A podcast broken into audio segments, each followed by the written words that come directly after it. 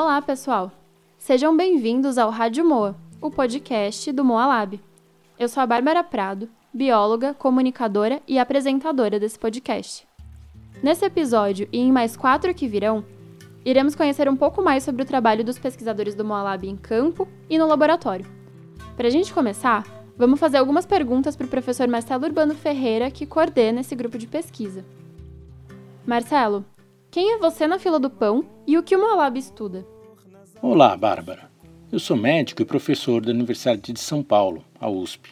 Eu sou filho de cearense, mas meu avô paterno nasceu no Acre, lá no Seringal Nova Empresa, que é onde fica hoje a cidade de Rio Branco.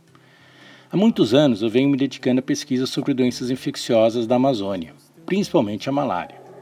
Queremos ajudar a controlar e eliminar a malária no Brasil, mas para isso é preciso conhecer bem melhor o problema. Para tal, estamos fazendo estudos de campo sobre a malária no Acre há mais de 18 anos. Nos primeiros anos, trabalhamos em Acrelândia, onde havia muita malária. Mas há quase 10 anos atrás, começamos um estudo no Vale do Juruá, para saber se o tratamento da malária falciparum, que era usado na época, estava funcionando bem. Desde então, fazemos pesquisas sobre malária e outras doenças infecciosas na região. Entendi. E como é feita essa pesquisa? Nossa pesquisa tem duas etapas. Uma etapa em Mâncio Lima. A cada seis meses, visitamos cerca de duas mil pessoas que moram na cidade. Essas pessoas foram sorteadas no começo do estudo a partir de um censo em toda a população da cidade. A cada visita, fazemos várias perguntas sobre os hábitos das pessoas relacionados com a malária e também outras doenças da região. Colhemos também uma amostra de sangue da ponta do dedo das pessoas que concordarem. A segunda etapa do trabalho é feita em São Paulo. No laboratório, Analisamos as amostras de sangue para tentar encontrar os parasitas da malária, mesmo que em pequenas quantidades. Nos dias atuais, estamos também fazendo algumas pesquisas sobre Covid em Massurima, para entender como o vírus vem se espalhando na população. Assim, além da malária, temos também outros temas de trabalho. Que legal! Mas conta pra gente, por que pesquisar malária em Mâncio Lima?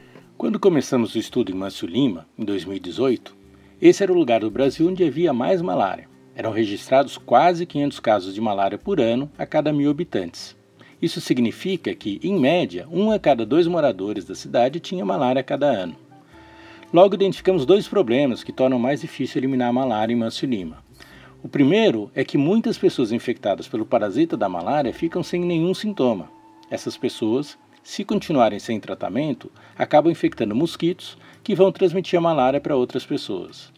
O segundo problema é que há muitos mosquitos transmissores da malária na cidade, principalmente depois de serem abertos muitos tanques para a criação de peixes. Muito obrigada, Marcelo.